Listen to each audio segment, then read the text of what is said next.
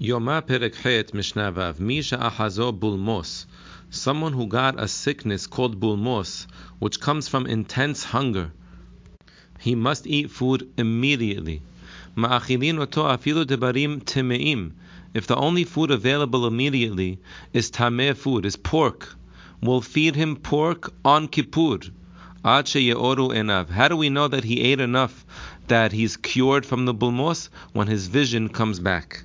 And in this case, we don't try to feed him small amounts and see if he needs more. We know he needs a lot in one shot, so we give him more than the shiur immediately.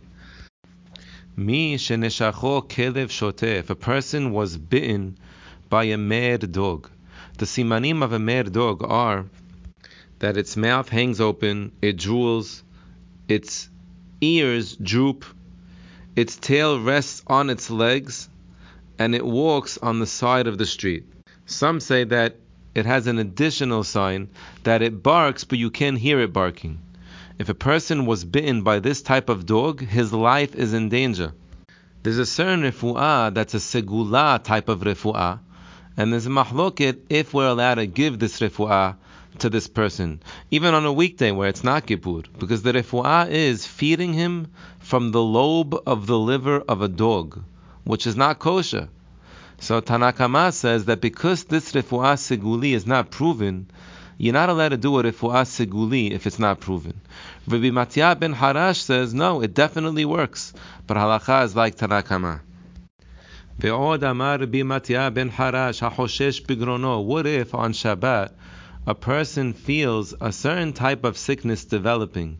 This type of sickness it's a 50-50 if it could kill a person. It begins in the gums, then it goes to the palate, then it goes to the throat, and he feels himself developing this sickness. Metilin lo sam betoch piv beshabat. We could do anything to get him a certain herb that heals this sickness into his mouth. Even if we have to harvest the herb and cook the herb and do melachot. מפני שהוא ספק נפשות, וכל ספק נפשות דוחה את השבת. Now, why does the Mishnah say v'chol sefik nefashot tochet Shabbat? What's v'chol coming to include? The Gemara says it's coming to include a case where a person is sick on Shabbat and he needs an eight-day treatment where every single day a melacha must be done for his treatment for the next eight days. And the doctor said that the treatments should begin today on Shabbat. And the doctor said that if they don't begin the treatment till after Shabbat, then the treatment might not work. And he'll for sure live out today, but he might not survive ultimately.